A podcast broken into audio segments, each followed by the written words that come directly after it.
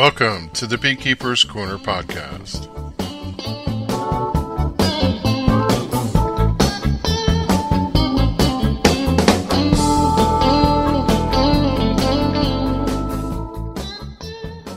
January 31st, 2021, episode 187 Extraction Action. Greetings, one and all. Welcome to another installment of the Beekeeper's Corner podcast. I am Kevin Inglin. And I'm back again with a more traditional effort for this go round, and I have a good show in store for you today. It's a Sunday afternoon as I'm sitting down to record this, and we are seeing a little bit of winter wonderland outside.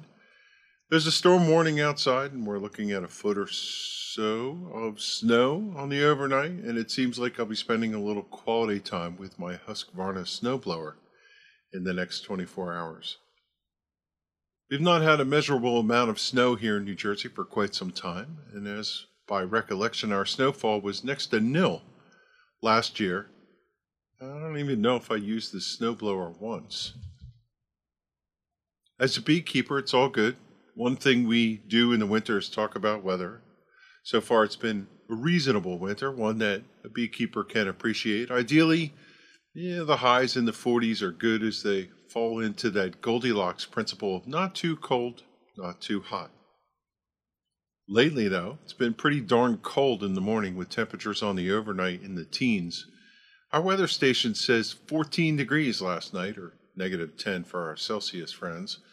That's a little cold, and we like to see it cold enough to keep the bees dormant, but not so cold that the bees use a lot of stored energy to get through the days until spring.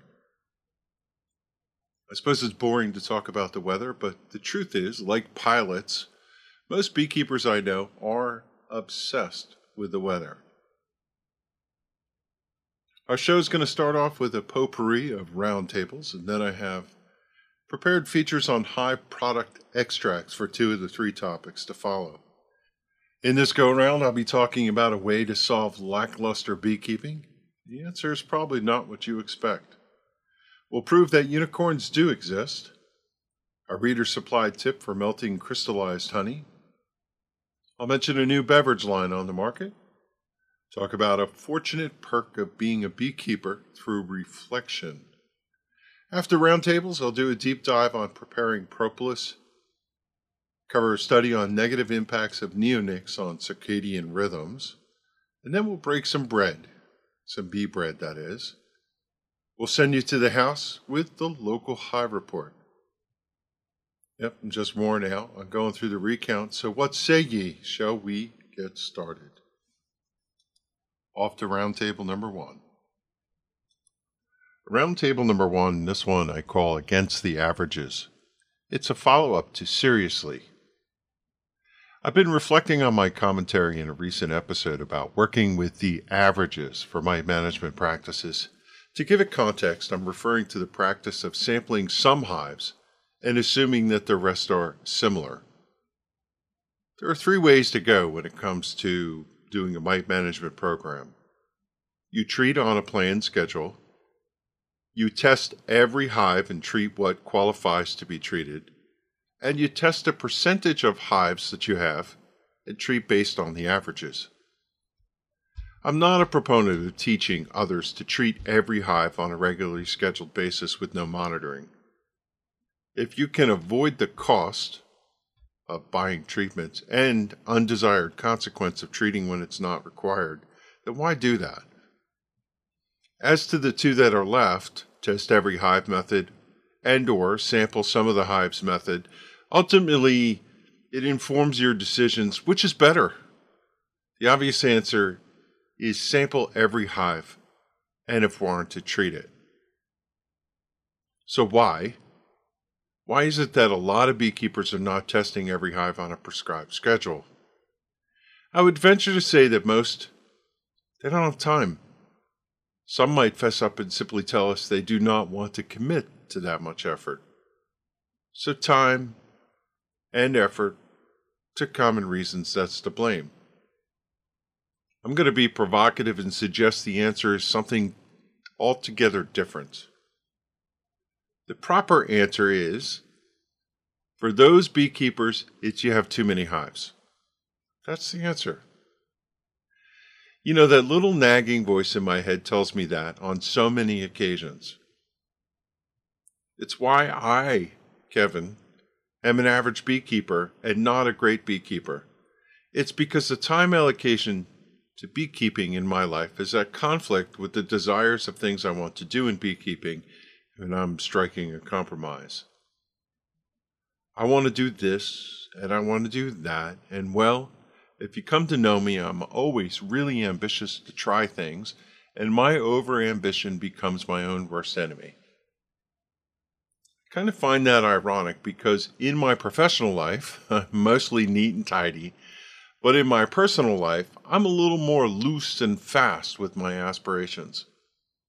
And learn to accept the messiness that comes with that because even though I put myself at risk in some areas, I'm gaining in others by all the experience I get by running more hives. So, isn't that a kick in the pants? So, put yourself to the test and consider this idea. Sometimes the better way to get a hold of something keep this in your toolbox, is to scale back. Focus on quality, not quantity.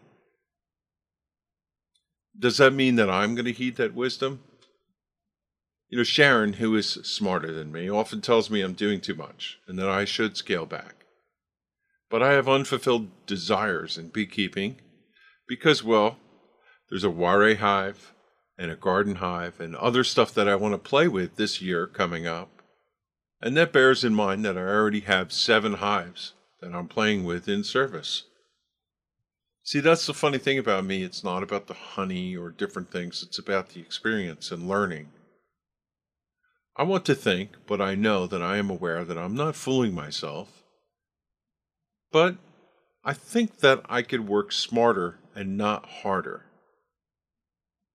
in some respects, I'm in the gray area. I've taken steps to look at my operation more holistically and address those areas that provide more risk for operational problems.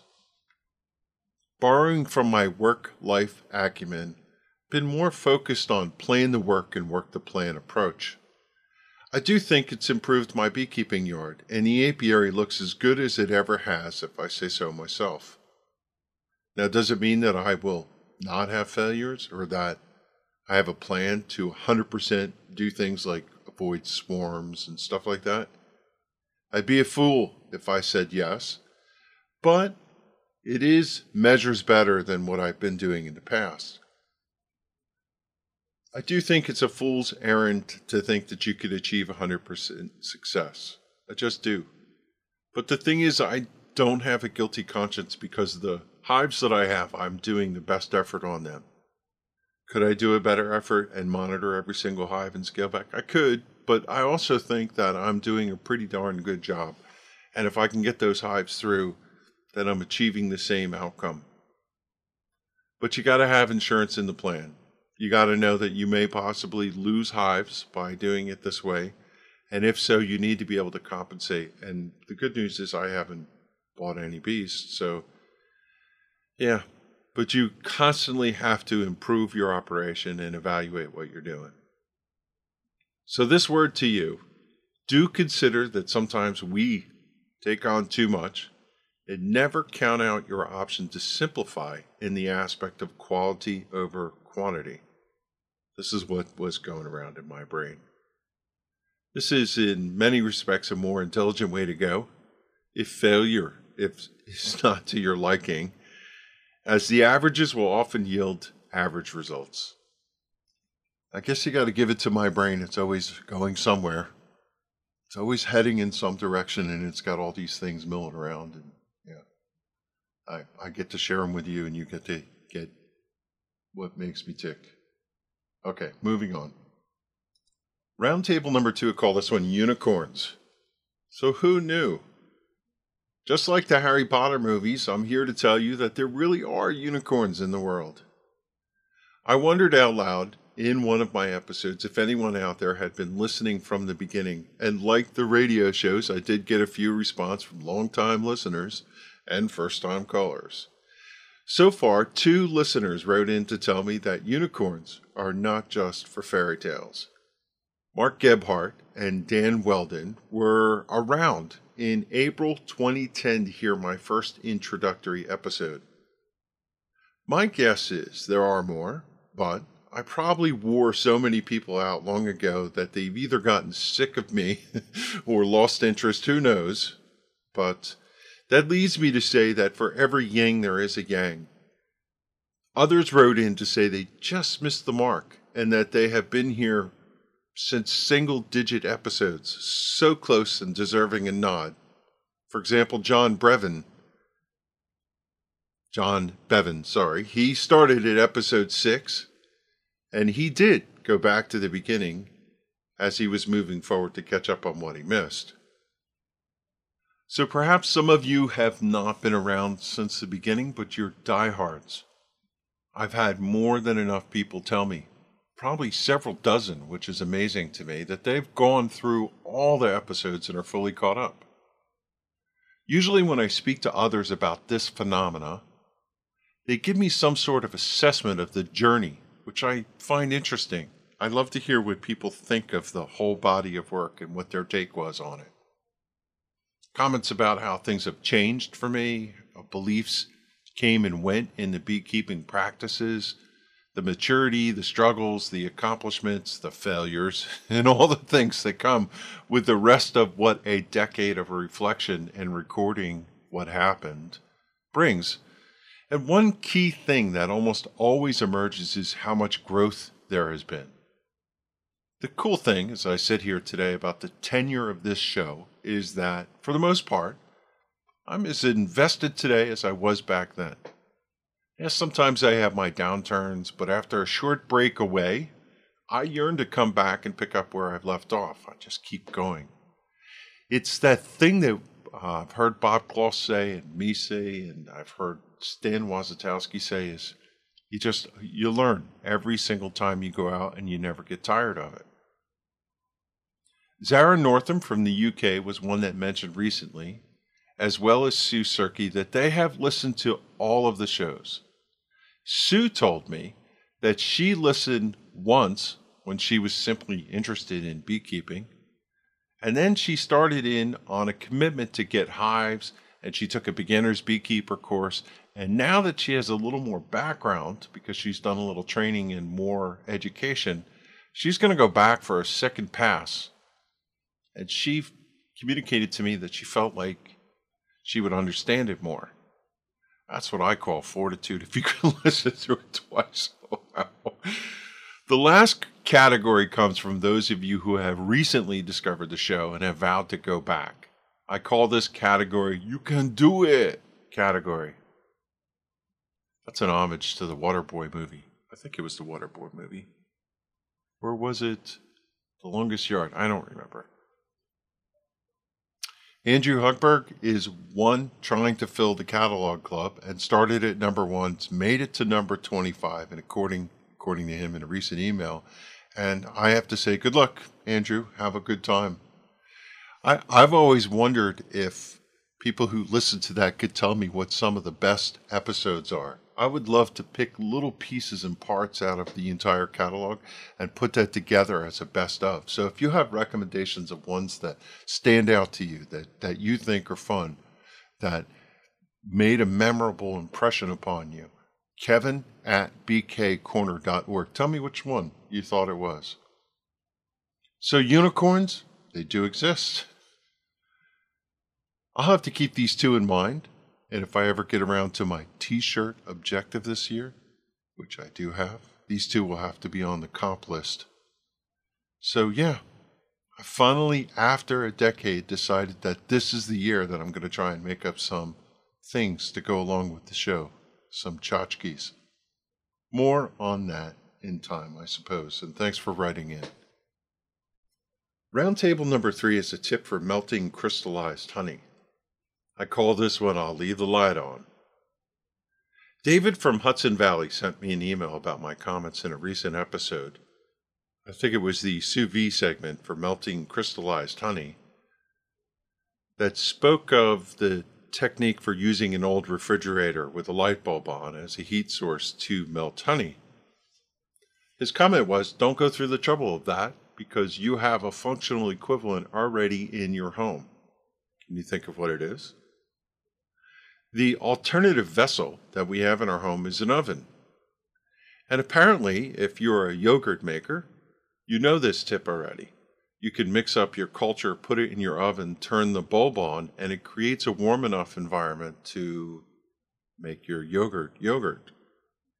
In the case of crystallized honey, you can set it on the racks in your oven, close the door, turn your light on, and it'll get to be about 90 degrees or so, is the commentary. I think that it's a good idea. I'm trying it literally right now as we speak, as I speak, as I record. I have some honey up there. Now it's been in for a day and a half. And when I opened the door, which I did twice, which is a dumb thing to do, so first things first, be patient. Just leave the door closed. Hopefully, you're not going to bake anything for a couple days. Leave your light on, and when you open the door, you'll be greeted with warm air. So what I noticed is it did get to temperature. The glass is warm, and the liquid honey, because some of the um, jars that I put in had a little bit of liquid and a little bit of crystal, it eased and softened right away. Now it's been a day and a half, and the crystallized honey isn't melted yet. So my guess is, unlike a sous vide, which would probably work a little bit faster because you could put the temperature at 100, 110, or whatever you want it to be, this is going to take a while. Ideally, you would want it to take about 24 hours, but mine's been in there a day and a half, and it's just warmed up to the point where I think the crystals are melting. So I'm going to think that it's going to take two to three days for this to work. But I am confident that it will work. There's no doubt in my mind. And you already have this in your house. So, a neat tip. Thank you, David, from that. And I have to have a Kevin moment. I'll leave the light on.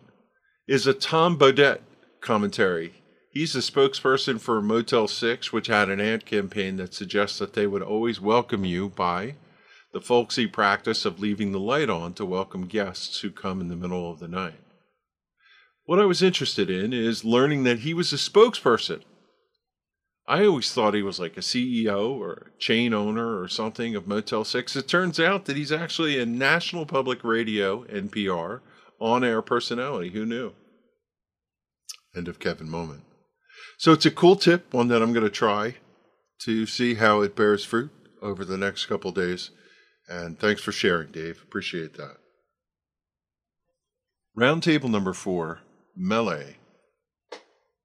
I saw on Facebook that our friend Sergio from Melovino has a new product line out Melle Lightly Sweetened Sparkling Water. If you're not familiar with Sergio, he's the owner of the first meadery in New Jersey, and his meads have won award after award in competitions all around the world. It's true to say that everything he has produced so far in his business has been first class, and I suspect that these lines of sparkling water are no exception. Not sponsored by Sergio, but I am a fan, and I wish him the best in his new endeavor. It's my belief that sparkling water is going to be the taste that America will gravitate to. In time, it might even be successful as cola, I think and I've noticed there seems to be a change in tastes as cola has been labeled as evil.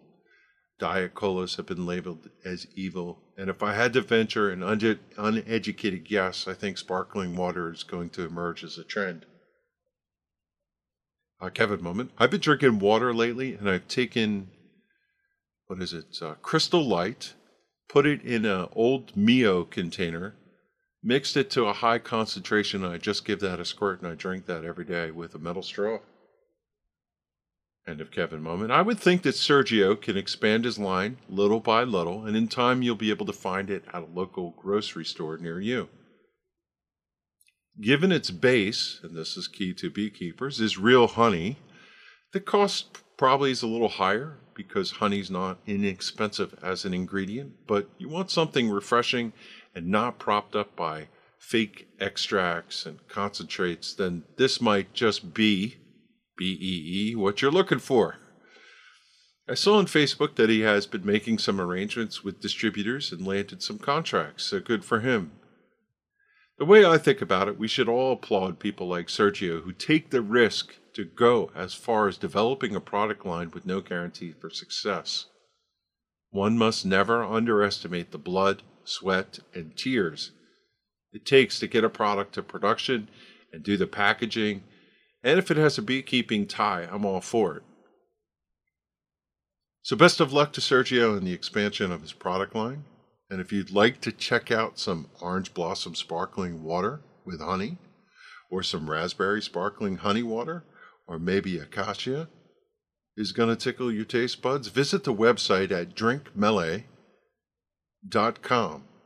Melle is M E L L E. If you ever find yourself visiting New York City or in the vicinity of northern New Jersey, you could also stop by the Meadery. It's in Vauxhall, New Jersey, which is not too far from Center City, Manhattan. I think it's only really about 15, 20 minutes. You just got to make sure you do some homework in learning how to locate the stores. It's a little off the beaten path. You know, I might, now that my brother and his wife are beekeepers, maybe we'll have to take a trip this summer out there. Hmm. It's worth the effort, and every time I've been there, there's quite a few people enjoying the meads and the atmosphere. Melovino is on the web at www.melovino.com, M E L O V I N O. And you can order mead from the website if you're too far away. They have a mead club, or you could pick things up in an ad hoc fashion from the meadery or certain outlets that they have. You're not going to be disappointed. You know, if I could only talk Sergio into sharing a basic mead recipe so I can make some from my local honey.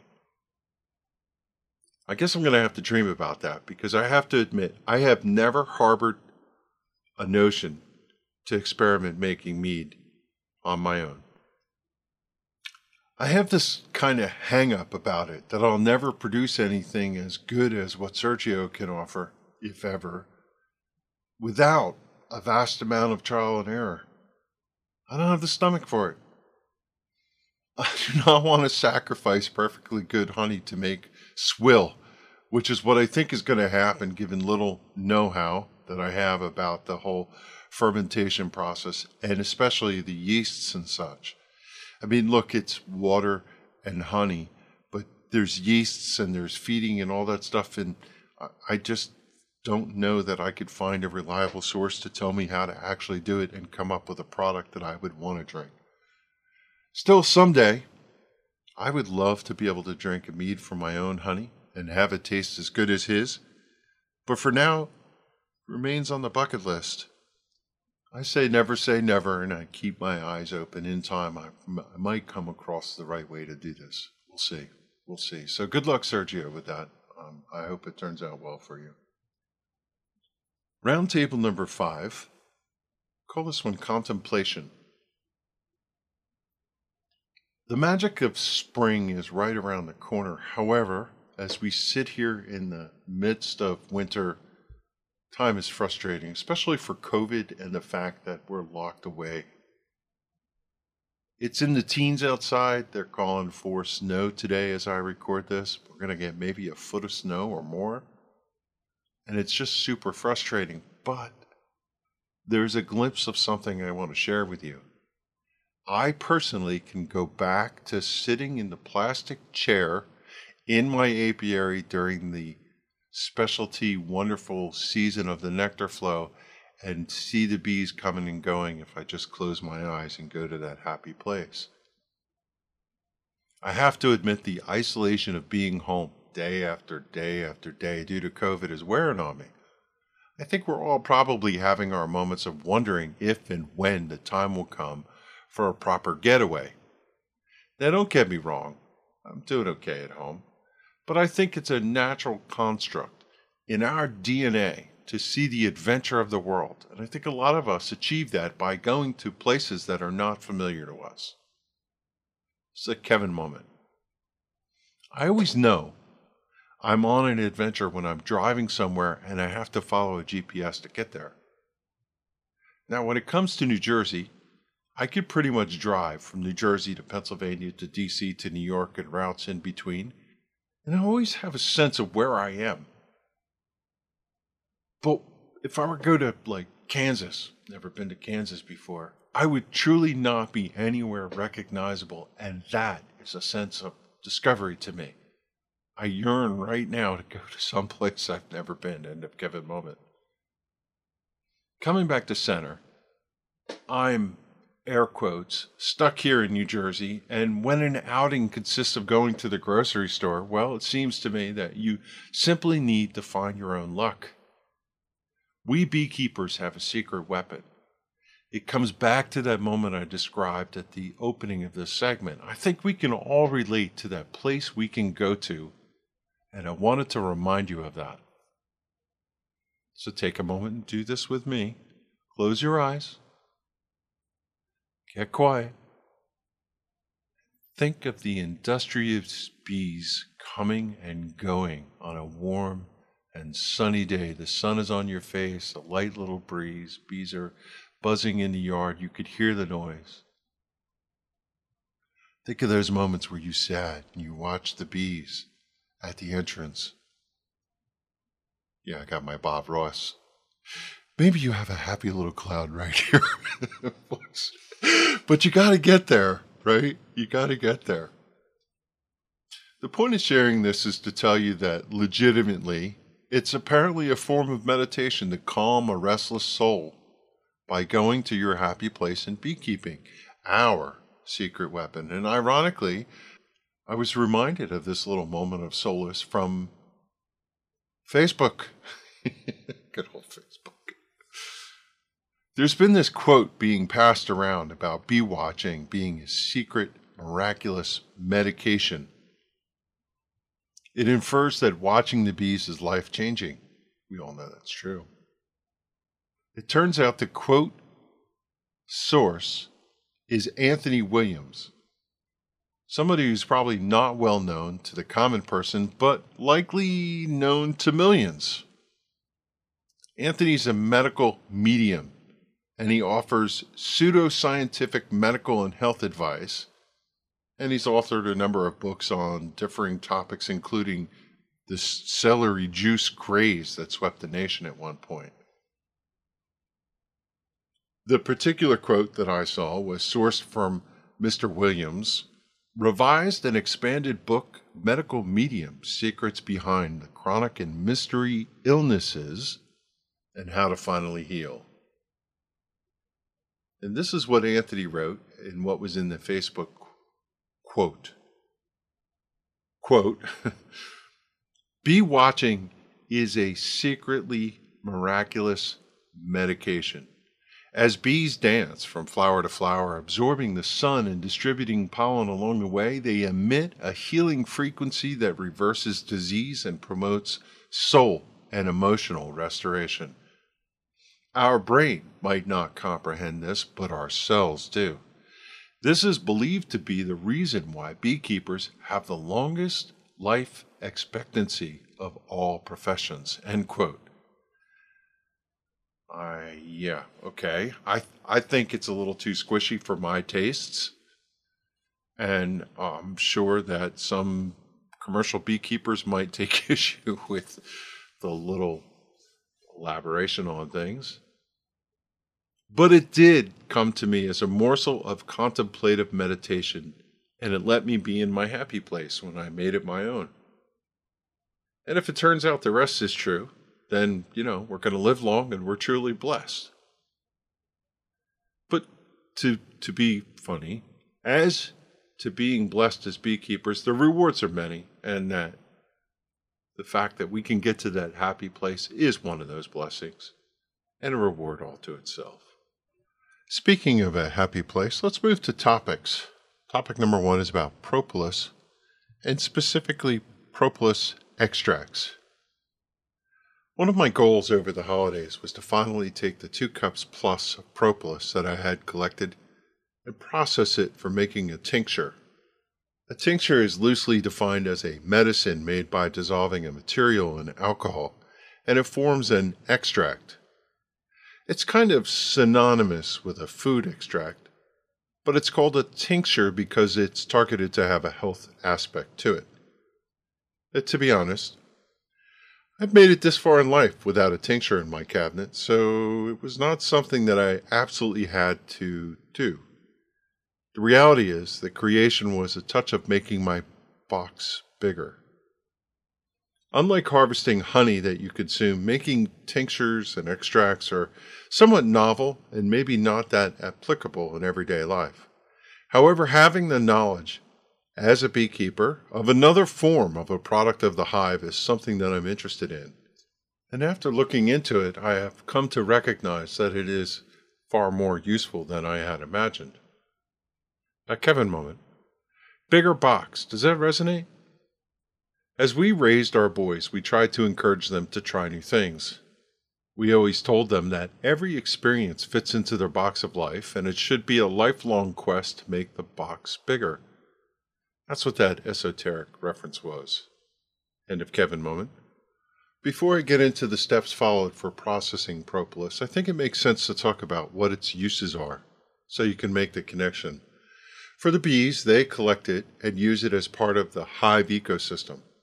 It's normal to see it coating the hive interior surfaces, on the frames, and in the margins.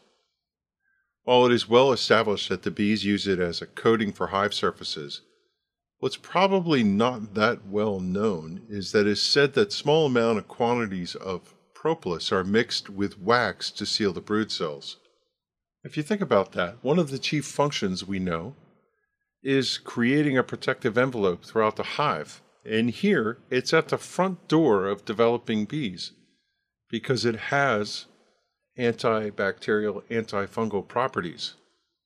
That's kind of cool. It literally is protecting the future population of the colony. I also read recently that it can even tamp down bacillus larvae, the cause of American foulbrood, which is something that I was not aware of. Another thing that I was not aware of is that only the western honeybee, Apis mellifera, collects propolis. The eastern or Asian species of honeybee, Apis cerana, does not collect propolis find that kind of interesting and wonder how Cerana handles immune strategies without it, but I guess that's a topic for another show. Like other products of the hive, the powers of propolis are still being discovered, but they've been known for a long, long time. As I touched on a moment ago, being that propolis is antibacterial, antifungal, and antiviral, and is high in flavonoids and phenolics, it's been used by humans for many of its benefits. Flavonoids, phenolics, they're found in most fruits and vegetables and have been attributed to many of the health benefits you find in a plant based diet. In human applications, propolis supports the body's natural defenses against upper respiratory tract infections, skin infections, gout, sore throats and other mouth infections, pneumonia, colitis, arthritis, sclerosis, circulatory deficiencies, warts, the healing of minor wounds, and well, you get it. It can be used for just about everything. In use, the forms of propolis used by humans typically are carried by extracts of propolis, which we're going to talk about, and or powders. It's usually used in the most common forms in creams and oils, Cosmetics and dental area are some of the more popular areas where you see it in use. Of course, as beekeepers, we have a few ways to use the product in our own beekeeping management activities. And one of the better known ones is to rub propolis on the inner surface of a hive box or equipment to make it more attractive to bees.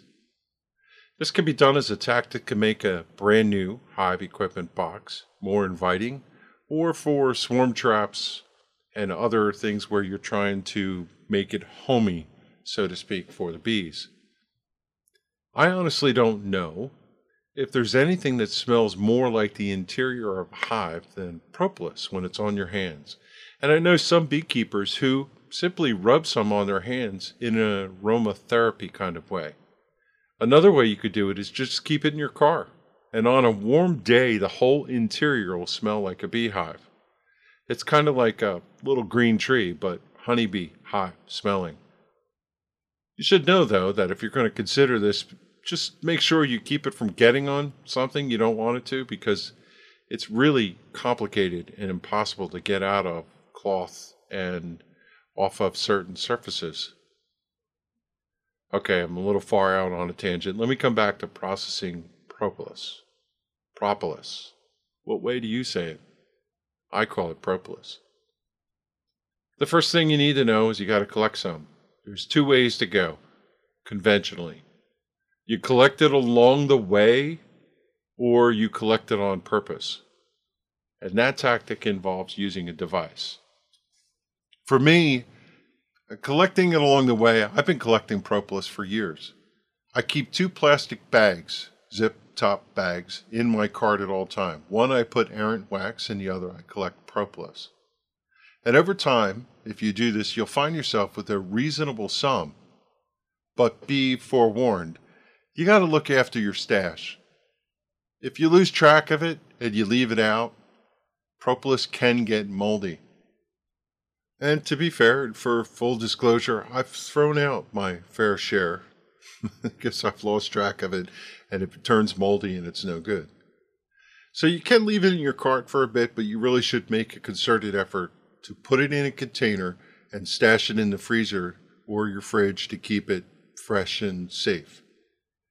In my case, and this should be locked in your memory somewhere, one of the greatest opportunities to collect propolis is when you're cleaning frames. Given I did a lot of that last summer, I was able to collect over two cups of it. And this is what I'm referring to when I said do it on purpose. Whatever way you go about collecting, there's a downside of this approach as propolis is not as pristine in the manual collecting harvesting as the next method that I'm going to discuss, which is using a dedicated pollen trap. This is the device that I talked about that you can buy to entice the bees to store propolis for you, but it requires a little know how and cooperation from the bees. The device itself looks like sort of a plastic queen excluder, but the slots in the plastic are different. And if you do hold them up side by side, you can see that it's engineered a little bit differently. This is a Kevin moment. How do I know that? Because I actually happen to have one. One day I was rearranging all my equipment in my garage and I picked up this thing and I looked at it and I said, You know, this looks like a queen excluder, but there's something a little off. Why the heck is it? I was going to throw it out. And then I compared it to a queen excluder I had by because I was collecting them all and realized what it was pollen trap. I don't know how I came upon it. And full disclosure, I've never used one. Uh, but that's going to change this summer. End of Kevin moment. So this is what you do. In the fall, fall, when the weather is changing, the bees will be more enticed to close up your openings. You put this over the hive where I said you prop up the outer cover a little bit to let light in, and the bees, seeing the light and sensing cooler temperatures, will go to work to seal all the openings up. It's my understanding that you use this in lieu of your inner cover. So you take your inner cover off, you put this on top of the hive, you leave your outer cover ajar, and with the light shining through, they seal it up. After they do this for you, you swap the inner cover back in and you take the propolis screen into the home. And to harvest it, you place it in a bag, close it up, and put it in the freezer. Freezing the device causes the propolis to harden and become brittle and as described, with a gentle little twist, the propolis will mostly dislodge itself, break off, and be collected into the bag itself. Whatever didn't break off, if it's really cold, you could take a hive tool to work off the propolis and get it that way. Just be careful not to bang on the cold plastic or you'll break it. Now, from a pharmaceutical perspective, a propolis screen, or trap as this thing is called that I'm describing, is the better way to go because it results in a cleaner propolis to work with. It's really just propolis. If you think about it, propolis scraped from here and there tends to have other foreign objects in it. You're scraping your frames, you get wood in it, it's got bee parts, wax, dirt, and so on. Propolis with foreign materials can be cleaned, as you'll hear, but for a better base product, it's preferable to start with a purer form of propolis. If that's the, your thing and you're trying to be serious about it, use a propolis trap. Coming back to one final note about collecting propolis. I know that there would be a likely tendency to mush it all together as you collect it if you're in the collect, collect, collect process that I described earlier. I'm going to tell you to refrain from doing that. It will ultimately be a lot easier to process it in, in the process I tell you if you leave it in little pieces and tiny marbles. I made a mistake when I first did this and I kept mushing it together and had this great big huge gobstopper sized ball. And then when I froze and stiffened it up, well, it was hard to break down and clean. The propolis that I had in bits and pieces from scraping the frames later on was far easier to work with. If anything, the best way to store it is pick the little bits and pieces off and flatten it into small little sheets, wafer sheets, and then you can process it later as you'll hear. Okay, a clean tincture. Now that you have your source material, it's time to prepare it for extraction. I took what I had and put it in a disposable container for processing. For my use, I employed a large Chinese food soup container, like a wonton soup container, big one. I made it disposable because there's no cleaning it after you're done. So don't choose a good pan or pot out of your pantry. Make sure you're using stuff that you can throw away. I had two cups of propolis in a plastic cup and I processed it by taking a half cup at a time out and putting it in the Chinese food container. I moved it from my storage vessel to the soup container, and then I poured boiling hot water over it from a kettle. I set to stirring it with a single chopstick until it loosened up and became soft. And trust me when I say this, it took quite a bit of stirring and mixing. But what I ended up with is this kind of slurry of medium brown water and bits of debris floating on the top, which is what you really want. Once it was all stirred up, I let it cool. And what ends up happening is the top solidifies with wax and debris. The technique here takes the advantage of the fact that unwanted debris floats and the propolis, which is denser, sinks to the bottom. I was able to take a butter knife, go around the outside edge, and pull that puck of wax and other collected debris out of the container after waiting 30 minutes or so for it to harden up. And then I repeated the process. I poured more hot water and stirred it, let the stuff come up. In fact, I repeated this routine three to four times for each half cup I processed. One thing that provided a sign as to whether I was done or not was this waxy deposit on the propolis when you poured the water off. Let me see if I can explain this. Every time I pour the water off, I would look down at the propolis resting in the bottom of my container to see if there were little tiny deposits of wax clinging to the propolis. As the mixture is stirred, the wax is stirred out of the mass, but some of it is trapped or still clings in the propolis. When you remove the puck of floating debris off and you pour the water, you'll see these tiny little nodules of wax on top of the propolis.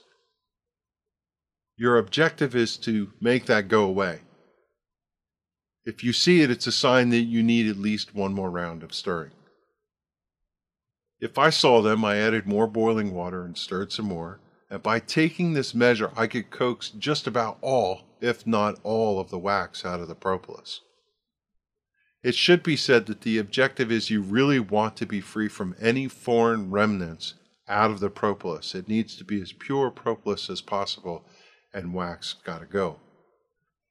Propolis products made with propolis that is not clean of wax are considered inferior, and they interfere with the extraction to come. Now, when you're satisfied that it's to your liking, pour the water off and while the propolis is still warm and pliable, I took it and moved it to what I'll call a carrier surface. I use some wax paper. While it's still warm and pliable, and being careful not to burn your fingers, push it down into a flat patty I shaped mine into one third of an inch thick, flat patty that was a little bigger than a typical pancake. And I got two full pancakes out of my two cups of starter material. To give a sense of how much was there, when I weighed it, it came up to 162 grams, or three eighths of a pound. Another way to say that is it's an eighth of a kilogram, or just under six ounces. When you flatten the propolis, it's a benefit to you later, as the next step is to freeze it, only to then break it up and pulverize it to make a powder. Trust me when I say this, when it's thinner, it's far easier to process for that inevitable step. I left it resting on the wax paper to dry off any moisture before I put it in the freezer. Now, the thing is about propolis at this stage, in the pancake stage, is you could use it just like that. It really doesn't have to be extracted into a tincture or blended into products to be useful. It could be used for a toothache, a sore throat, and other problems, just purely clean form. In fact, last year I took a pinch of it and I put it under a band aid to kill off a wart I had developing on my finger. I talked about this on the show. I literally took a pinch of propolis, flattened it, stuck it to my skin, and then held it on with a band aid. Now, look, some say you can kill a wart with tape alone, but I will say to you that I know that the propolis did the trick, and simply taping it didn't work for me. After two or three months of just tape, I came across the note that propolis kills warts. And voila, I went out to the, to the garage, got some propolis, and in short order, the wart was gone. So call me a convert. Now, all this is fine, but the more customary way to use propolis is to grind it into a powder and then you take it from there. As I said earlier, the powder can be added to oils, it can be added to creams. The most common tactic, though, is to further extract it with ethyl alcohol or some other extractant. This comes back to making a tincture. Now, the good thing about propolis is when it freezes, it becomes brittle.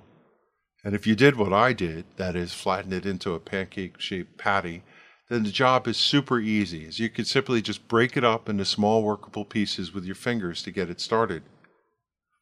I would think you could almost break it with your fingers, but the better way to do it, while it's still frozen and with a little elbow grease, is to take it to the final form of a pulverized powder by using a mortar and pestle.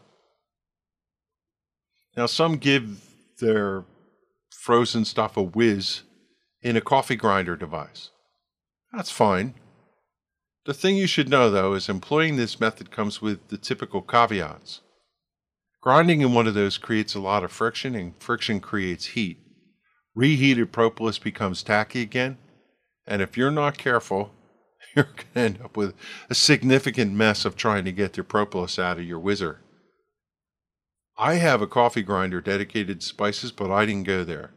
I simply crushed it with a mortar and pestle that I had on hand. I took the frozen propolis pancakes, broke off a little piece, crumbled as best I could with my fingers, being careful not to handle it too much and heat it up, and then I put it in the mortar and pestle to mash it up. And I have to say, it turned into a fine powder with very little effort. Now, from here, you could take the powder on the next step of the journey, or you could just store it in powder form for use later in your freezer. For the tincture, just measure out the propolis powder in the right proportion, put it in the container you're going to use to pour the grain alcohol over it, stir it up, and let it stew. In time, the alcohol will do its magic to break down the propolis powder, and the extract will be dissolved into the liquid. For one to two weeks, store the mixture in a warm place and find time to shake it two or three times a day. When the time is up, strain it, or filter it through a fine filter. You want to remove any of the solids and store the extract in a dark bottle, and it's ready for use. For the alcohol component, the more conventional recommendation is to use Everclear. That's a brand name for a grain alcohol. Now, there's other options out there, and unless you cannot get that Everclear, where you live, and some people apparently may not be able to buy it or they don't want to use that product, then you have other options.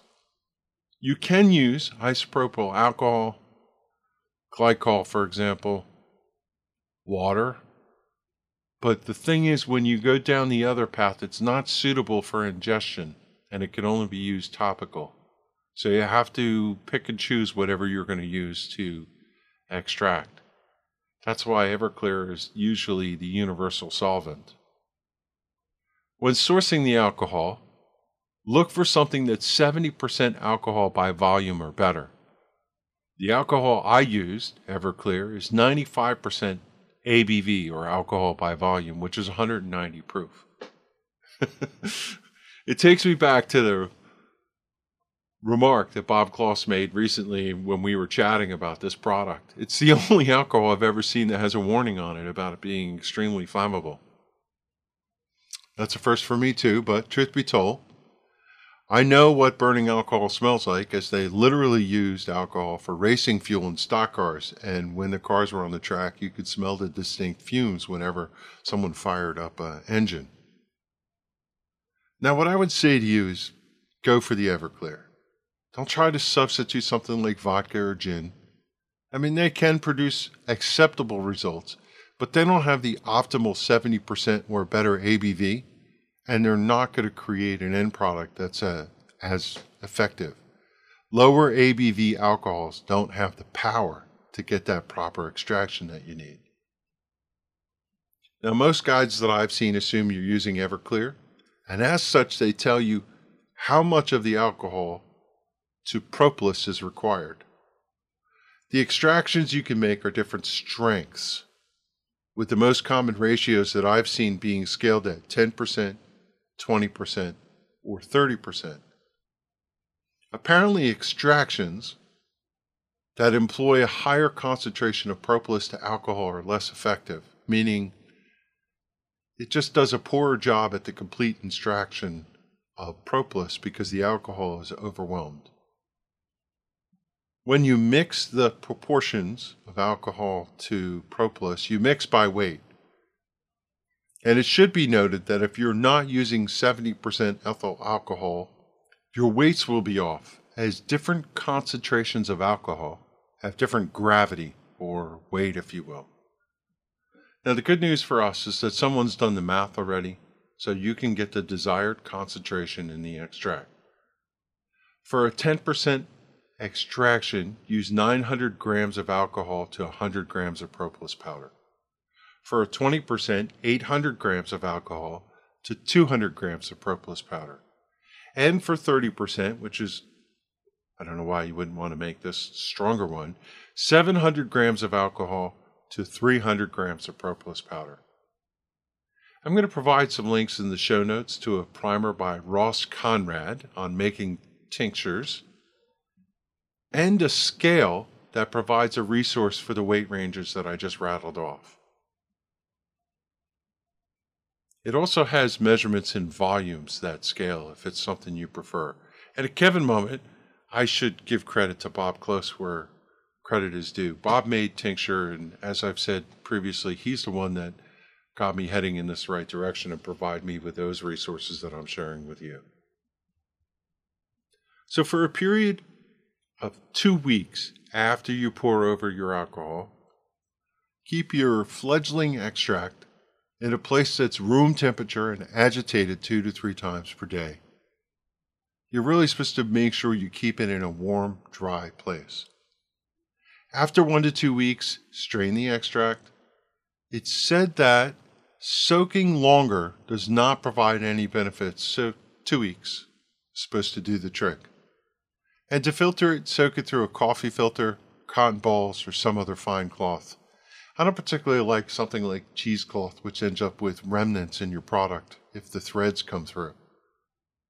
Now, when you store it, typically means dark glass containers. Often, you know, the little small ones with droppers or sprayers on top, but you could use what you want. And care should be taken to scrupulously clean any of the containers for the filtering bottling process, as you would imagine.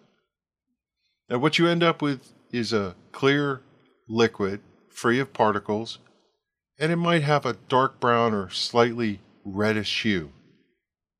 Clear meaning clear particulate matter, not clear looking, by the way. There was a footnote that you could get an extraction that is more potent through a stupid simple process. You just leave the lid off. Leave the lid off the jar for a few hours and allow some of that alcohol to evaporate, and you'll end up with a more concentrated extraction. Now, I hesitate to have to say this, but seriously, don't forget to put the lid back on, or you'll end up with a dried sludge and waste your entire effort. Once it's complete, place the extraction in a dark place to prevent light from getting to the tincture and like anything of this ilk, if you keep it in a cool, dark place, it'll last forever. Now, for various reasons, some might want an alternative measure for the extraction that doesn't employ alcohol. You can use oil, an oil extraction process, or even water if that's desirable. For an oil extract, mix 10 grams of clean propolis with 200 milliliters of a carrier oil something like olive oil, almond oil, or even butter. Now, presumably, if you want to take it in orally, you're going to choose something that's edible. You take it and you heat whatever the oil is in a water bath for about 10 minutes. Make sure it's not over 120 degrees or 50 degrees Celsius.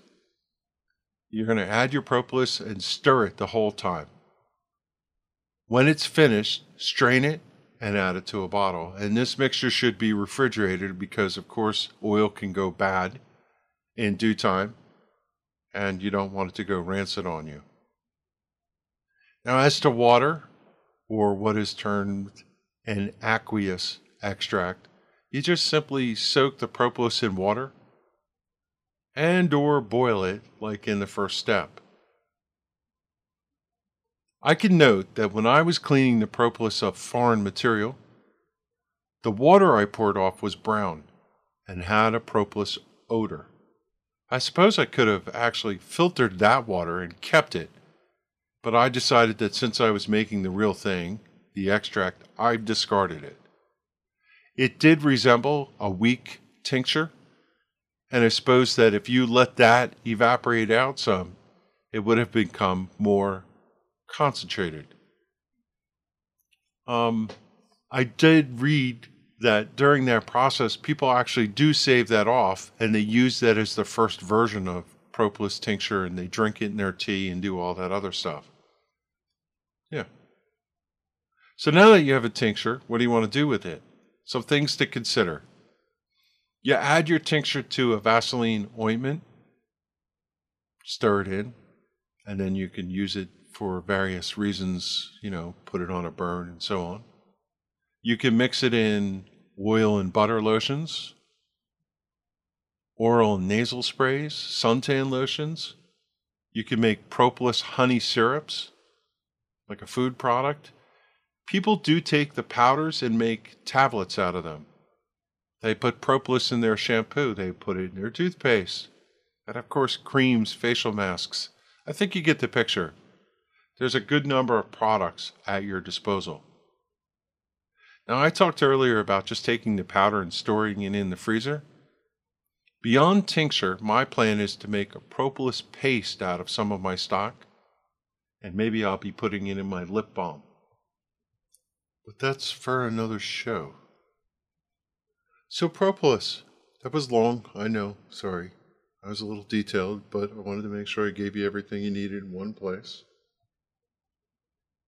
I think it's kind of cool. I had a lot of fun playing around with this. I'm curious if you've ever made it. Send me a note if you know anything different than I came up with. And let me know if you plan to make it. Put it on your to do list this year. Collect propolis to go do this. Look for some links in the show notes. And if you have anything that you think is wrong or misstated here, let, let me know that too. I'm curious to I don't know a lot about this uh, thing. It's new to me, so if you have insights that I don't know about, share it along. Okay, let's move along. Topic number two neonic circadian rhythms. Call this one sleepy and grumpy. I am by and large a pretty steady guy. My mood is fairly amiable most times, and Sharon has suggested I'm the most flatline person she knows. Never too excited about things, just moving along. There are times, however, that I find that I am not my best, and like the worst of the seven dwarfs, I find myself to be sleepy and grumpy all at the same time. Like just about everyone else, it has to do with change in sleep patterns. A study out of the University of Bristol, UK, has found that certain products of neonic class of pesticides is interfering with the circadian rhythms of honeybees and fruit flies. And as such, exposure may potentially impair honeybee navigation, time memory, and social communications.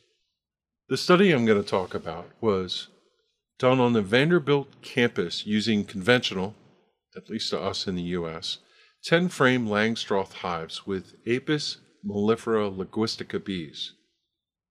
Ligustica inferring to the subspecies of the western honeybee that originates from the continental part of Italy.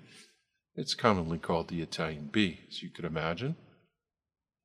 The finding is suggesting that neonics, specifically the ones that they had to test, clothianidin and thiamethoxam, are disrupting circadian rhythms and sleep by adherent stimulation of clock neurons.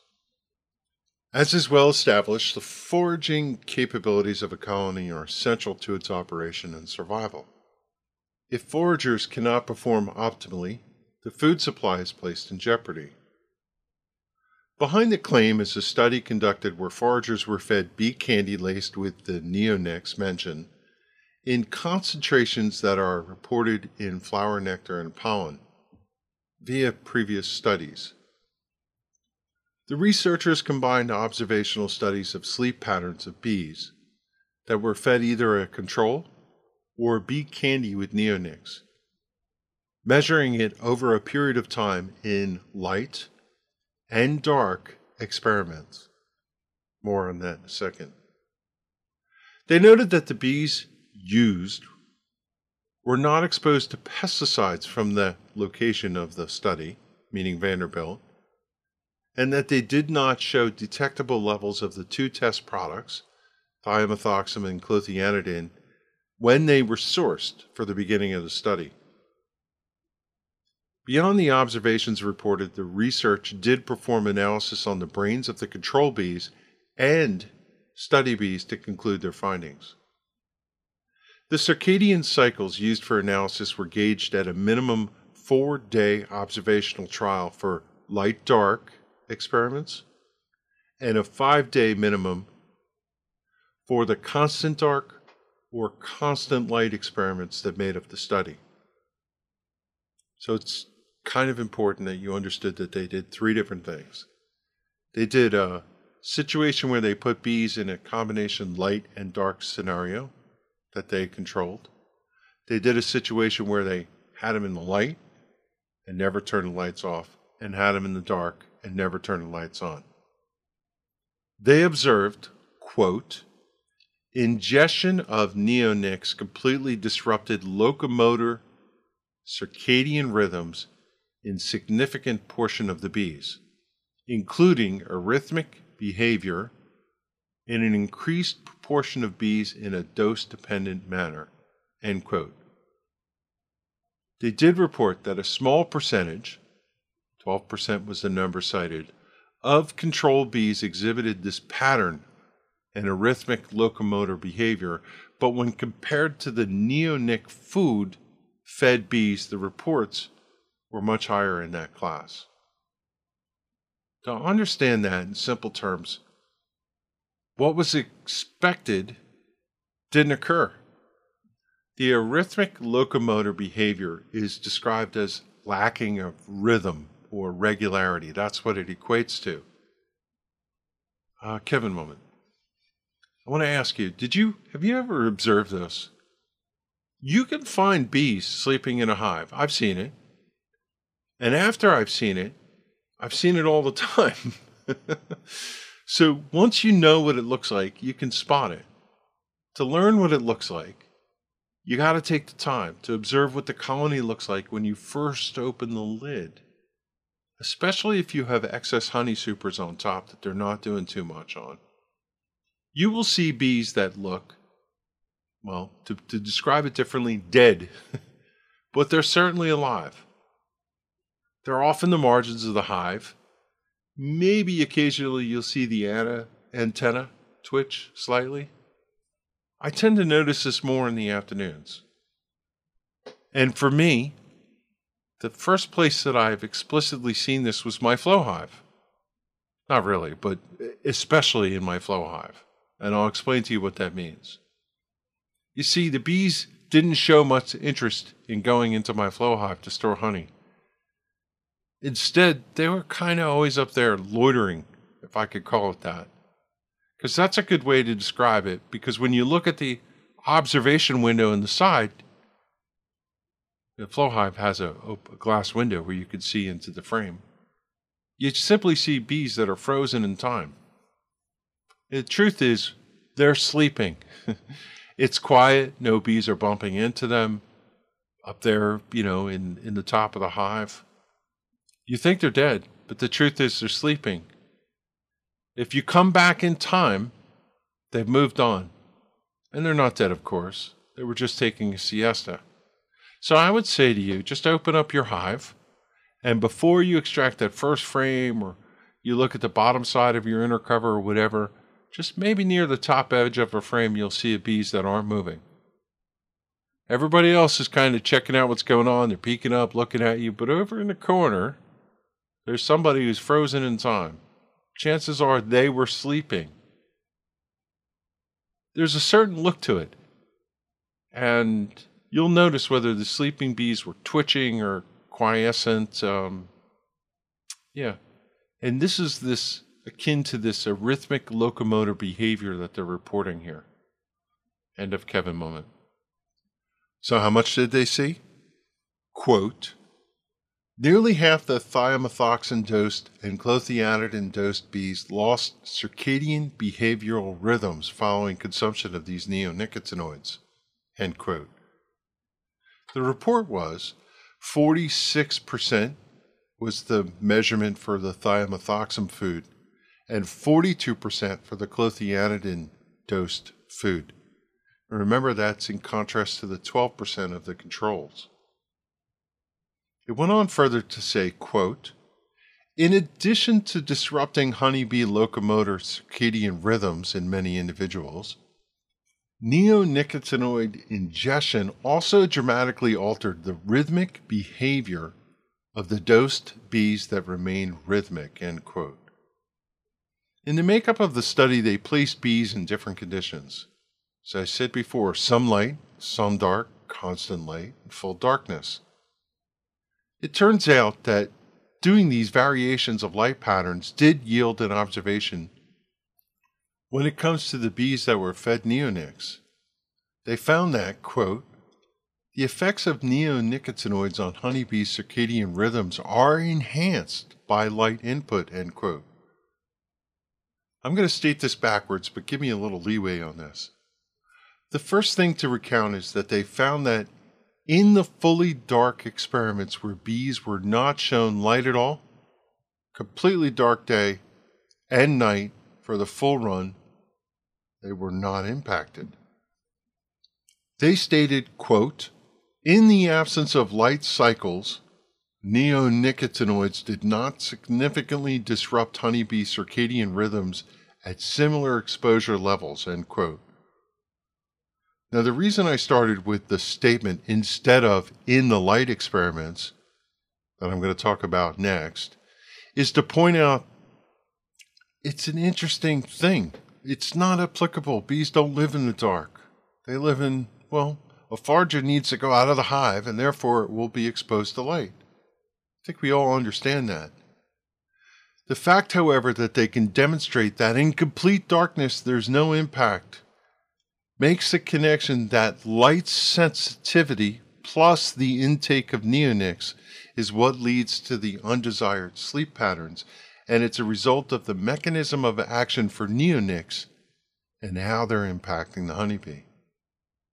So now we could take a look at the light exposure, which is the real world, the way it works, and the finding was, quote, the presence of light cycles or constant light, neonicotinoids induce loss of circadian be- behavioral rhythms in a dose dependent manner, end quote. I'm going to purposely stop here and suggest that if you want to know more, then just look in our show notes for the link to the study. Like a customary paper that documents findings, they outline the study design, the methods, conditions, all kinds of relevant details to support the work. Over the course of producing this show, I've seen the lens of focus on neonics and the impacts. Of course, they chose a neonic as a pesticide because the whole point of it is to kill bugs, right? But the thing is, was it tested properly for unintended consequences? Over the course of producing the show, I've seen the lens of neonic impacts to honeybees ebb and flow. They banned him in Europe, but there's no great cry that there was so much of a better situation. Still using him in the United States? Who knows whether it's really having an impact or not. But the one thing that's remained constant, just not abated, is the focus on neonics and trying to answer that quandary. Are they really causing systemic problems or not? I suspect in time that enough evidence will mount to move governments to take action, recognizing, of course, that the EU has already done that. And in the United States, I think somewhere in the background, Big Ag possibly knows that this is coming. But what I've heard is that they're working on other products that will eventually take the place of neonics, and then at that time, they'll declare what they do or don't know. Or they'll just move on, citing this is a better product, and the world moves on. I don't have time for all this conspiracy theory stuff, but uh, yeah, I would have suspected that the first runs at neonics would have worked, but Big Ag is powerful, and we have to feed the world.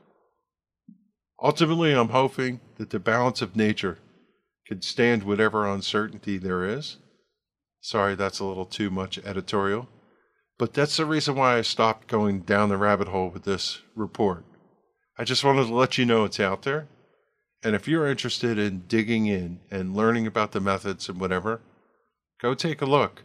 What I know about these things is there's two sides to every coin. If I were somebody defending neonics, and there are defenders of them out there, saying they're better than other things that could potentially be in there, I could tear this study apart with credibility. And then there would be a whole ream of people lined up on the other side of the aisle saying, this study really needs to be looked at. It means something. I'm not smart enough as an individual beekeeper and a non scientist, non chemist, non whatever. I just love bees. And I'm hoping that if the scientists have this right, that somebody pays heed because sleep for all creatures is probably instrumental to their being. And yeah, I'll just leave it at there. Topic number three. I'm going to do it again. Sorry. I probably wore you out earlier, but I promise this one won't be bad.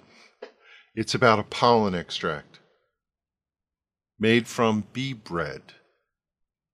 Did you know there was such a thing? During the holiday break, I made a pollen extract along with the propolis. And as detailed as it was to discuss the propolis version of this, pollen extract is really simpler. Now, it started this way. This summer, I had some frames of pollen that came out of a hive at my disposal. And I painstakingly cut the comb out of the frame, meaning around the square. And then I laid it flat on a table and using a bread knife, I sliced through the comb at the back rib, and that ended up with an open grid of cells, a matrix, so to speak. If you held it up, you could see through it, kind of thing. I have to use a very sharp bread knife for this. So basically, I sliced the cells off the center wall on both sides, and then I put some music on, and with a single chopstick, I poked out every one of the bee bread pellets from each and every cell. When I was finished with two frames, I had a good cup and a half of bee bread pellets in a plastic jar. A Kevin moment. I could still taste it. I could conjure it up like before. You can't help while you're doing this but pop a few of these morsels in your mouth. And when you're doing it, you get the tastes that come with a single pellet. You get the pollen, which is a little pasty and polleny. That's a word. They have a little tart citrusy note, and then you get a little sweetness. The tangy note is not unlike the tang of a yogurt, which I guess you could imagine since the fermentation process. And when you pull the plug out, if you hold the plug in your fingers and you lick one end, the end that was facing out to the world, you get a little sweetness. They almost look like a little pencil eraser. That sweetness is the honey, so that's how I know they coat it with honey to encapsulate it. If you turn it over and you bite the back end off, you get pollen.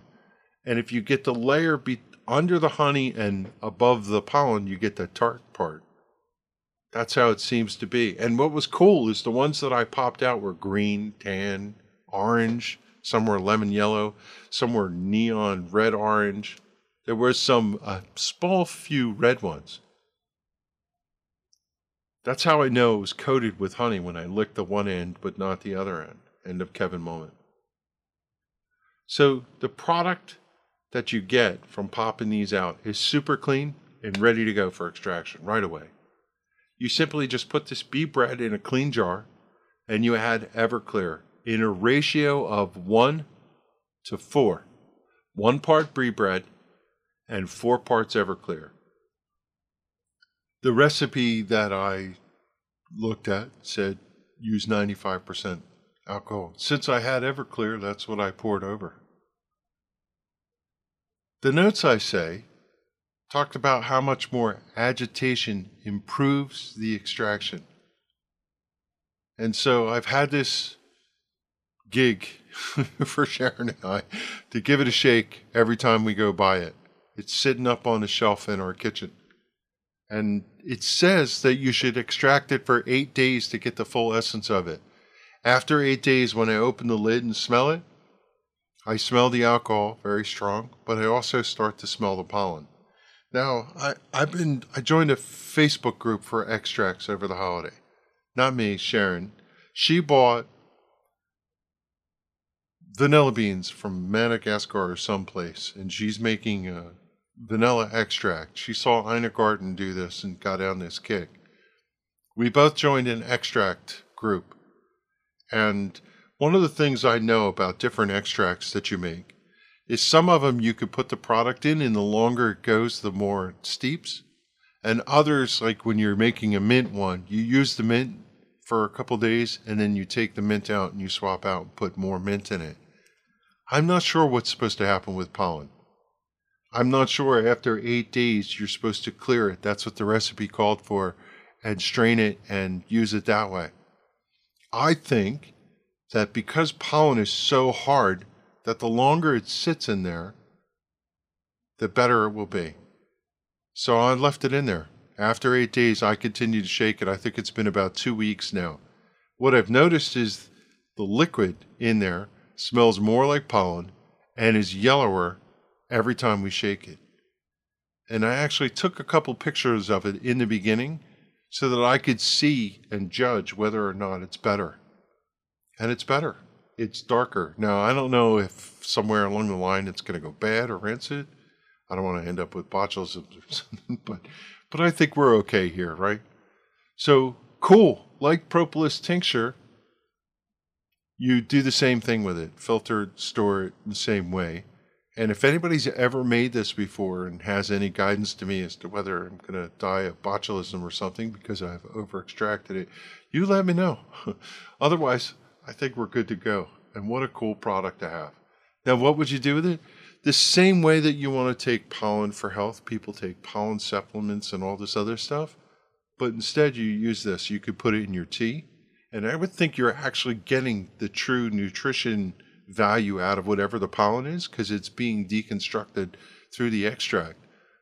Unlike pollen that you take by mouth, which a lot of people will say to you does not digest because your digestive juices can't break the pollen down, the alcohol's done it for you. Now, I'm not a medical doctor, can't claim blah, blah, blah, but people who do talk about this say that this is a better way to take in pollen. So, pollen extract. If anything, go cut yourself a frame next summer if you get one and just pop a couple of those bee bread things in. You'll enjoy it, I promise. That's all we had on the pile, so let me go to the local hive report. Of course, being wintertime, there's nothing physical to report at this time, but I want to talk about a couple dynamics. First thing to say is it's an anxious time of year. Philosophically, I think this is always the toughest time of year for me. yeah, I've been doing it for a number of years and it doesn't get any easier. I search my soul for the evidence that gives me confidence of the prospects of each hive to make it through to spring. Many times, instinctually, I know that a single particular hive will make it through, and other times I'm surprised at the outcome that the hive makes it through. Each and every hive is like a little experiment, which I have a yeah, it's almost like gambling, you know. You know, you, you kind of weigh your odds. I did peek at the two hives that had brood minders, and I know that they're alive. Every year I focus in on my spidey sense and think about the hives that are most likely to cause concern. And I rank them in order, and at the top of my list this year is my top bar. The top bar had a moderate amount of bees and a moderate amount of stores. The second hive on the hit parade is the cedar hive, but for different reasons.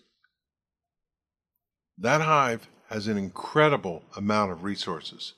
I stopped feeding it earlier than all the rest because it had frames and frames of stores. If I fed it more in the fall, late summer, early fall, I, would have pushed the brood nest out. But what I don't have is a good sense of the number of bees in there. I want to hope that it had a good sized cluster, but because I didn't have to feed it, I didn't go into it late in the season. So all I could do is surmise its population by the entrance of what I see coming and going. Now, whatever the case, we usually know the score by March. And as we're crossing into February, we only have 28 days more of uncertainty. Yeah, some people say that bees start to brood up, and we know that from the brood minders in February. But I don't call that a guarantee. My rule of thumb is when the hive crosses into March, it will carry on into spring. That's not to say that it does. Some hives, for whatever reason, they need a possible bridge, an intervention, or something but at least what happens in March is it affords you the opportunity to do some emergency feeding. Uh, let me explain that a little better. In February, it's still cold. And the majority of time, from February to March, it's going to stay cold throughout. You might have a warm day if you're lucky. By the time March comes to April, you tend to have more warmer days, and you could do whatever you need to do to emergency feed or manipulate or do whatever. But there are those years when from March to April it's cold, cold all all through that period, which means winter is really extended. It's almost like whether the groundhog saw its shadow or not. Yeah, okay. So there's not much you can do about it, but there is one thing you should be doing this time of year. That's what I want to talk about. You should keep your entrances clear. I spoke to my twin Keith the other day, and he shared with me that the lower entrance of their hive was littered with hundreds of dead bees. I hear that, and it makes me do the math, trying to figure out while I'm talking to him on the phone if his hive is in trouble. Here's what I know the cluster in their hive, the last time I looked at it, was immense 30,000 bees and maybe more going into winter. To lose a few hundred bees is not concerning when the population is in the tens of thousands. The key thing is that he cleaned up his bottom board. So please go out to your hives and make sure your lower entrances are clear. Now, in his case, there's an insurance policy as he has a small opening at the top of his hive as the contingency. So even if the bottom was fully plugged, he'd still be okay. I went out last week and peeked into the entrance of every hive to ensure the entryways were not plugged. Every one of them was clear. You should take the time to do this each week. Now, what's interesting is as I sit here, it's snowing outside, and we're supposed to get maybe a foot or more. You'll know whether your hives are alive if you go out after it snows and you see that it's going to melt because the inside of the hive is warmer than the ambient air most times, and usually you start to see some of the snow melt. Switching gears, last topic for this one. I'm going to make a change I have to relocate the bees on my property. And it's a big task. If you've ever seen any of the videos I post of my yard, you'll know that my hives sit on the edge of our property, and recently the property next door went up for sale.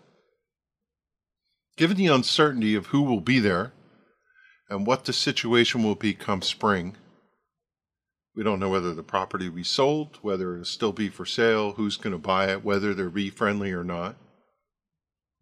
I'm going to take a proactive measure to move our bees to a location more internal to our property. I have a small window, as you can imagine, to get this done. And on any of the weekend days coming up, my task is, where the ground is not frozen, to prep the plot that I picked out, which is behind our garage. Now, I started already by surveying the area on a sunny day to see if I could rationalize what was the next best alternate to the property uh, location that we have currently. Sharon and I walked the property to, you know, see if we could figure out which place would be the best. We discussed the pros and cons, primarily where the sun was, in retrospect to the morning.